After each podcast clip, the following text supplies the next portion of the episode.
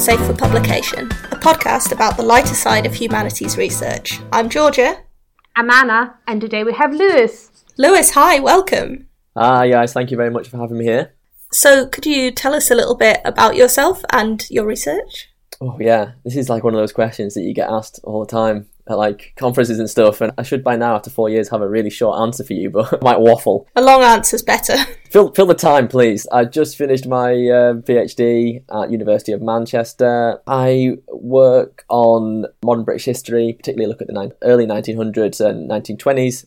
I went to Manchester as an undergraduate and did my masters there, and then also came back again for the PhD. So I don't really know anything else. I'm institutionalized. I am. A bit like Brooks on uh, Shawshank Redemption. Oh, you too, Georgia? Yeah, I'm fully institutionalized as well. I did my undergrad here, graduated 2013, came back for a master's in 2017, haven't left. Oh, so you you just one year ahead of me then? Because I graduated in 2014 from undergrad. Oh, nice. I was in art history and visual studies though, so Ah, I was okay. over in the Mansfield Cooper building looking at pictures while other people were reading books.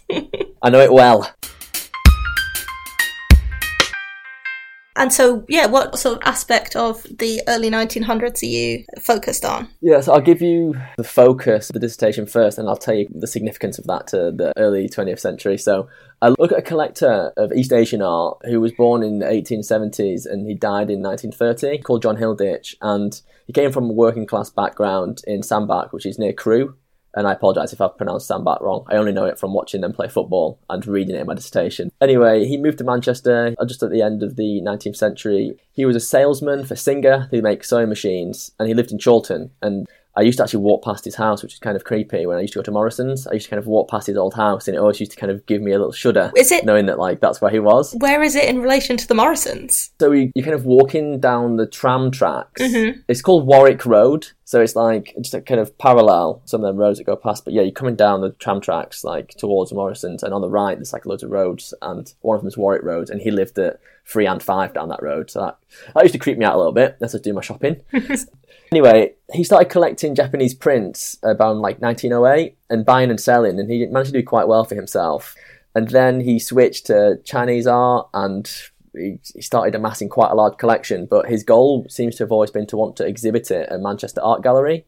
He had some success and he had two exhibitions of Japanese prints, um, one at the Art Gallery and one at the Whitworth, quite short ones. But then when Manchester had an exhibition of Chinese art in 1913, he wasn't invited he claimed that he had written to them asking can he be involved they said that like it was too late by the time they got back to him and this seemed to have ruffled his feathers a little bit. And from then on he's extremely insecure and kind of battles with the art gallery from 1913 until his death and he hmm. never solves this kind of dispute. So i examine his war against the art gallery and how they kind of responded to him. And at some point in this discussion manchester art gallery brought in the two foremost experts in chinese art to come and look at his collection. So he managed to get like the two best like British experts to come to his house, which he called Minglands. And he's an extremely eccentric bloke too. I need to also say that he he created a garage in Victoria Park, Manchester, in Rusholme, where he conducted what he called was Buddhist ceremonies. But it was just kind of him banging drums and throwing rice on people. So he managed to get these really serious two experts to his house to look at his collection, and they kind of rubbish it, and they say it's not anything there's of any worth. But at the same time, he actually manages to exhibit his collection at some smaller galleries. So not only do I look at his tension with um, more elite collectors and the more elite specialists, places like Rochdale, Salford, Bagshaw Museum in Batley, these little museums, they're kind of happy because he's got loads of stuff about about 2,500 things, maybe a bit more. He always lied. He said he had 57,000 or 67,000, but this is just ludicrous. He didn't have that many. And he also said they were worth 250 grand, which is also crazy. But this is his way of trying to kind of compete and say that he should be with the elites. But yeah, the smaller guys were very very pleased to kind of have him on board. So I, yeah, I look at his tensions with the experts and the galleries, and I guess the broader picture that I look at is how the democratization of art collecting and culture in general upset some of the traditional social and cultural hierarchies, and then how because he would never have had this opportunity to collect if there wasn't some cheap available antiques for him. He couldn't buy from dealers like his more esteemed contemporaries. And then I look at the responses to him from the museum experts to see kind of how the elites restructured and responded to his challenge, and then thus show how um, the hierarchies were rebuilt. So yeah, in a nutshell, that's the kind of interesting story of Hilditch, and I try and use him and tell a bigger picture about culture and society. Yeah, so this is a real sort of class story, an insider outsider kind of story, I guess, in terms of uh, who can collect art and who decides what holds value, and using those kind of established regimes of galleries and experts to enforce existing rules about who's in and who's out. Yeah, definitely. Man, that's absolutely fascinating stuff. But how was he getting his hands on Chinese art in the first place? Where was it? I was going to say, where was it coming from? Presumably China. Well, we could say that, but you know, like fakes are made all over the place, and he had some dodgy, some dodgy stuff. So yeah, one of the biggest holes of my research has been to track down the objects where they came from, mainly because there's so so bloody many of them. Mm. Where do you start? And then the second thing is he told us where they came from, but he was normally lying. He said he went to China to collect them, and he wrote 16 articles in the Evening Chronicle, kind of a weekly column that he had. And he would tell these exciting stories about being chased by bandits in China and coming across something, or some Chinese princess gave him an object, which is, you know, there's no proof he ever left. I mean, there's no proof he ever left Britain. So this is also something I had to kind of disentangle to try and find the provenance, which is tricky for people in museums anyway, but it's even harder when you've got a guy just layering on these stories. For sure. The Japanese print was easier. I found him buying them in auctions. Um, I see his name listed quite often, and there's loads and loads of auctions that, from like 1909 to like 1912. It's like, like a bubble almost that's forming, and there's a real boom in collecting. So I can find him there, and that's really satisfying to see his name. But then with Chinese, I've looked in the dealer and he's not there. So I kind of we can from that I can. It's interesting that where he's not, what circles he's not in. He only bought one object from a dealer, and it was kind of really cheap, and he wasn't a, a fixture in this ledger. So we know that he wasn't able to compete and establish some good connections with the elite dealers at the time. So I'm assuming that there was, um, well, where is he going to get them from? You could say he might have an agent who's doing it for him, and that's why I didn't find his name. But I think looking at the collection, he's buying in bulk because he has quite a lot of things that are similar, and also there's been some research done at Leeds on kind of where the antique shops were. And there's quite a lot clustered in the northwest that he could have easily have had access to. Mm. But I mean, it's also likely that he could have had a contact in China. I know that he befriended some students in Manchester who were Chinese, and they could have helped him, or through Singer, this network. But yeah, it's just one of those questions. Yeah, I was thinking about the network available through Singer, who presumably were selling sewing machines kind of everywhere, even at that point. hmm Yeah, for sure. It's very interesting that he at once doesn't seem that interested in the quality of what he's buying, but is also upset to be told by an expert that it's not of particularly good quality. You know, if he is buying in bulk and buying from, we'll say, sort of questionable sources and not buying from dealers and seeking things that are sort of vouched for, he seems, based on what you've said, to be much more interested in having a vast quantity of stuff than a few items of extreme quality. But then, as soon as the sort of establishment tells him, oh, well, your stuff's not very good quality, then it, it creates a sort of tension. It's like he was more interested in what the collection said about him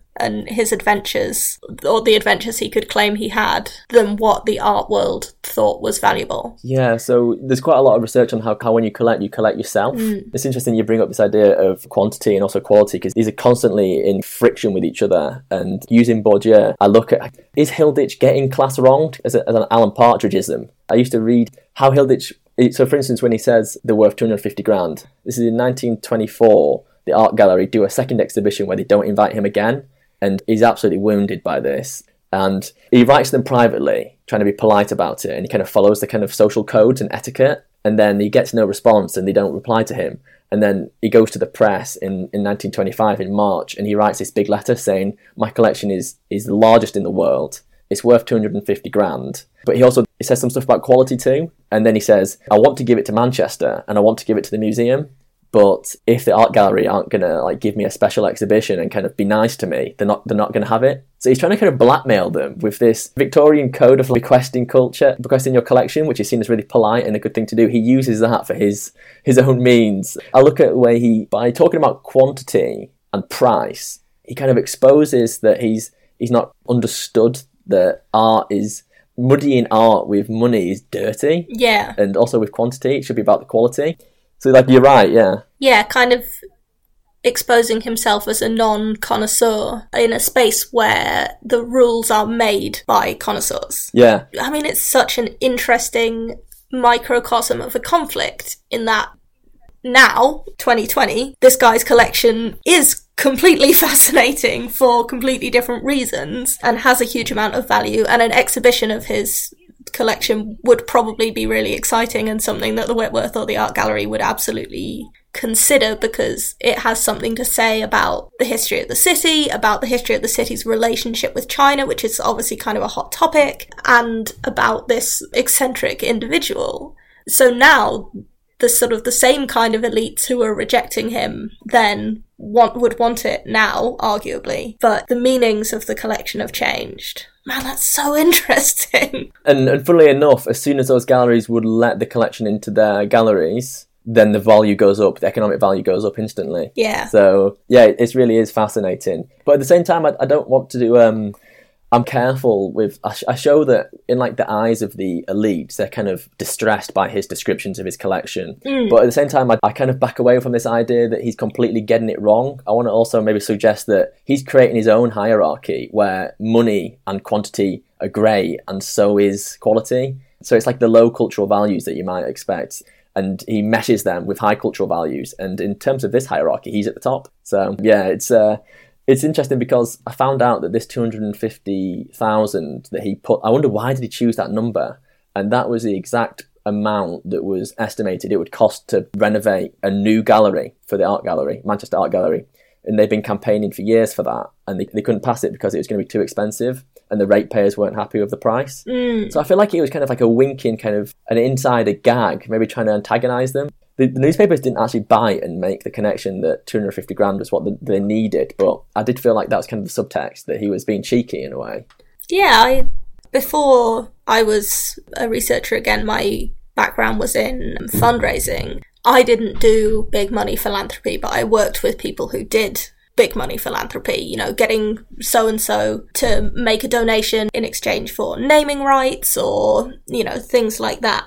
I, I think that's why some of these connections stand out to me. It's this idea of my collection is worth a quarter of a million and that's what you need. If you were just nice to me, I could solve every problem you have. Yeah, but definitely. yeah, you won't be nice to me, so I won't. You're right, like there is real shades of Alan Partridge. I mean, I should also add is after the first time he was rejected in 1913, he dressed three friends up who were white Englishmen. He dressed them in Chinese robes from his collection and apparently kind of put makeup on their faces and wandered them into the gallery. And they would speak in gibberish and he would translate it. And he said that his friends were like uh, experts, but actually, interestingly, he said like one was like a lawyer and one was like a medic. He didn't even choose like art experts, which is quite funny. They would speak in gibberish and he would translate it as this exhibition is really missing my collection. That's what the experts are saying. So this happened that they they did go to the gallery and they also went to the fire station and they also went to Manchester Museum. And there's even like some of the news- local newspapers have a picture of them outside the gallery, and the newspapers seem to have been duped in in uh, 1913. This was, but then Hilditch doesn't reveal the trick until 1923. And he's like, 10 years ago, I performed the greatest hoax ever. And it's like big news in Manchester. And he says that the art gallery they believed the trick and to, to the extent where they actually bowed their heads to these, um, what do he call them, like distinguished mandarins, something like this. And the next day, the art gallery officials are just like, this never happened. We knew all along that they weren't. And this case where I'm trying to unravel if this hoax actually ever happened, like were they tricked? We'll never know. It seems like from a few different accounts, and after his death, one official conceded that they were allowed into the gallery, but they never bowed their heads, basically. These officials never bowed their head. That's the sticking point. But Hilditch did this, and you can see how this would annoy them. And then he wants that he expects them just to let him exhibit his stuff. So yeah, it's not just a case of they're being kind of snobbish about him. He's also really antagonizing them. yeah, kind of thwarting his own ambitions by not being able to resist. And then when people suggest that this might be a reason why they might not want his collection, he plays the card that officials should be kind of objective and not let uh, personal conflict get in the way, and that they should be representing the people. So he's quite canny in latching onto kind of the, the language of democracy at the time to try and put forward his position. And you know, he gets them to bring the experts to his house. It's really interesting who gets to be an expert then. What does it mean to be an expert?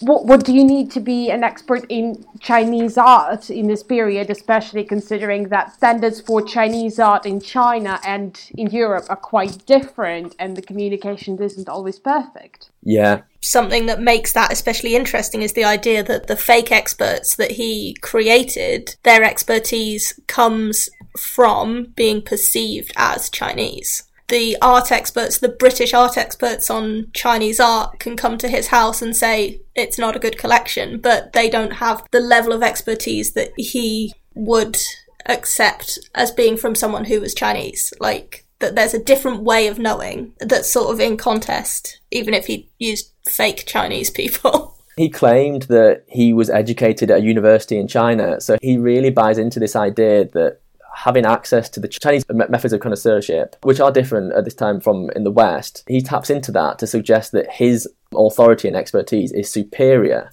to those of the British ones. Because interestingly, he also claims to have gone to a public school like those in Britain at the, at the V&A and at the British Museum. And so he's kind of saying, like, I've got what you've got, and I've also got a little bit more because I also have the Chinese side. Which is interesting if you think about in terms of debates over Orientalism, in that he understands that you have to kind of accept that the the West and the White West are not completely all experts on on foreign cultures, particularly those that we don't understand the language or the or the or the histories of. But then he goes about faking these. He doesn't let anyone Chinese actually have a voice in this. He strips them of their agency and maps it onto himself. So he's like, I don't know how to how you might explain that, but he, he you feel like he's going in the right direction and then completely undermines it, and it's like, okay, actually, this is in some ways worse a worse type of Orientalism than what you could have, how you could have gone. I mean, I have one example where his exhibition at Salford coincided with a Japanese um, like curator who was um or he was like an archaeologist visited Europe to look at museums and see how European museums were kind of what their programs of education were. It coincided with Hilditch's exhibition, and then there's an article in the press that is supposedly written by this Japanese guy, and it's just very obviously not. It's just very obviously written by Hilditch. All the same tropes of his other writing are in there. And I found the Japanese guy's report and got it translated from Japanese. It was mainly about Salford were really good at for education and they let some kids touch the objects. Nothing about Hilditch collection, but Hilditch makes it all about him. Um, so yeah, it completely appropriates them. Yeah, it's interesting, isn't it? It's a sort of in the same vein as writing those sort of adventure stories about how he came by the artifacts that he had. It's a sort of like using that those sort of Orientalist ideas of being exotic and having access to modes of knowledge that aren't available to the West, and yeah, taking those all for his own personal mythology in the service of, I guess, a sort of class mobility issue. Yeah, yeah, definitely. We think about the relationship between class and culture and high culture and how this might be an escape for him. Mm. I mean, Anna says like it's interesting who gets to be an expert, and I think in Hilditch's eyes there's only one, and it's him, and that's the end of the story. But it's interesting that there are instances where it seems like there is some trust in him, particularly because there's distrust in the British Museum and the V&A experts. More popular audiences that don't have the expertise or the cultural capital find some of Hilditch's arguments persuasive, or at least maybe not directly duped by him, but see that it might be useful to kind of go along with it. So the, the museums in Salford and Rochdale, for instance, it's hard to say if they were duped by him, if they believed it was worth 250 grand, or if they just needed to put on an exhibition and he had loads of stuff. So he kind of just went along with it. But that created trouble for the for the guys at the British Museum and the V&A because then Hilditch could say, well, these museums are having it, why aren't you? So in terms of expertise, it was patchy in Britain at the time. It was definitely patchy, and I would never say that I've got more authority on Chinese art than Hilditch. I don't look at the objects and make a judgment on their authenticity. I look at how he described them and, and how the experts described them because ultimately Hilditch was self-taught and it's, it's kind of commendable that how much of his time and efforts he poured into this and I can't compete yeah, and as a person from like a very particular social background at a particular time, you can't exactly judge him for wanting something different, you know, for wanting to translate his success as a salesman into social mobility and into acceptance into particular circles where, you know, he felt he had as much right to be there as other people. I think it's uh yeah, it's interesting to hear what kind of strategies he kind of tried to employ to to get that access. Oh, there's so many. The tip of the iceberg, honestly. There's so many things I couldn't put into the dissertation where it's just like, this guy is just relentless. Like, he does not stop. I think, I think I've bored so many people with, with this conversation, so I won't go into too many. I actually think that's probably quite a good way for us to segue. You've already told us quite a lot of sort of really funny things about this guy, but we do ask our guests if they will share a funny anecdote or something from their research that we think our audience would enjoy. So, do you have something like that? I don't know if it's particularly funny, but one of my favourite parts of doing the research was getting in contact with. I managed to get in touch with some of Hilditch's family members, which is fantastic. Oh, wow. Well, it was his his brother, who became quite a successful musician, his side of the family, Hilditch had no children. He married, but he didn't have any children. But um, Hilditch's brother did, and I, I got in touch with, with I guess it's his great grandson, the, the brother's great grandson, and also like great great granddaughter, perhaps. I think that might be right. Maybe I'm missing out a generation. So that was really neat. But then, um, in terms of funny, it also meant getting in contact with. I mean, this family history leads you down so many rabbit holes, and I got in touch with a gentleman who lived in the house of Hilditch's brother. And he had some stuff in the attic about Hilditch, and he helped me out by sending those over to me, which were really useful to try and get a handle on the family. Like, why did Edwin get really rich and really successful, and John John Hilditch struggle? And then, as a result, this uh, the gentleman who helped me with um, with the research asked me to because he knew I was a historian. He asked me if I could help him in like a land dispute with, with like the council or something like this. So I ended up doing some research on like deeds and the roads for him. I don't, I have no idea if it was useful or not, but those were quite enjoyable days for me. Like where it felt like bit history in practice. You know, actually getting my hands dirty for someone. So that was really cool. That's so interesting because one of the things with history is that we have very low impact. So that's really exciting to to hear about something more more practical. I can give you an impact as well in terms of family history, but it's a bit more somber. Is that when I was getting in touch with the family members of Edwin, Hilditch's brother, Edwin's son had had a really fraught relationship with his father and had no idea about his father's upbringing. As like a working class, he always thought he was this kind of typical Edwardian. I think he described him like plums in his mouth, very strict disciplinarian who he didn't get on with. And then this gentleman was called David Sims Hilditch, who I got in touch with, and unfortunately passed away during my research. But before then, I managed to get in touch, and he asked me loads of questions about what I'd found out about his, his old man, and yeah, and he said like this had made him so happy, and that was really really heartwarming to have been part of that. And that was the point where I felt like yeah, like that's an impact on one individual's life. Not as funny as the story as uh, digging into deeds, but it was yeah really really moved me actually to to do that. Yeah, that's that's really lovely, and it just feels it endows our skills with meaning. I think that's very lovely. Thank you. No, it's a pleasure. So I think I'd just like to say thank you so much for being our guest today, Lewis. It's been absolutely fascinating to hear about your research. Sorry if I dominated the conversation a bit. I love stuff like this, especially the sort of angle with who gets to know things about culture. It's just a really interesting question. So thank you so much for giving up your time to, to speak to us today. Yeah, thank you very much for having me. I mean, I also feel like I might have dominated, but maybe that's because we've been in lockdown for so long and no one's really done much speaking that we're all just trying to, trying to grab it. yeah, just have a conversation while we possibly can. Yeah. Anna, thank you so much for hosting. Thank you very much, Georgia. And as always, to our listeners, don't tell your supervisor what you heard here today. What happens on the podcast stays on the podcast. Not Safe for Publication is a podcast by and for the research students of the Faculty of Humanities at the University of Manchester. If you want to get in touch with us, you can reach us on Twitter at NSFP Podcast, or you can email us at nsfppodcast at gmail.com. Our intro and outro music is Hat the Jazz by Twin Musicom.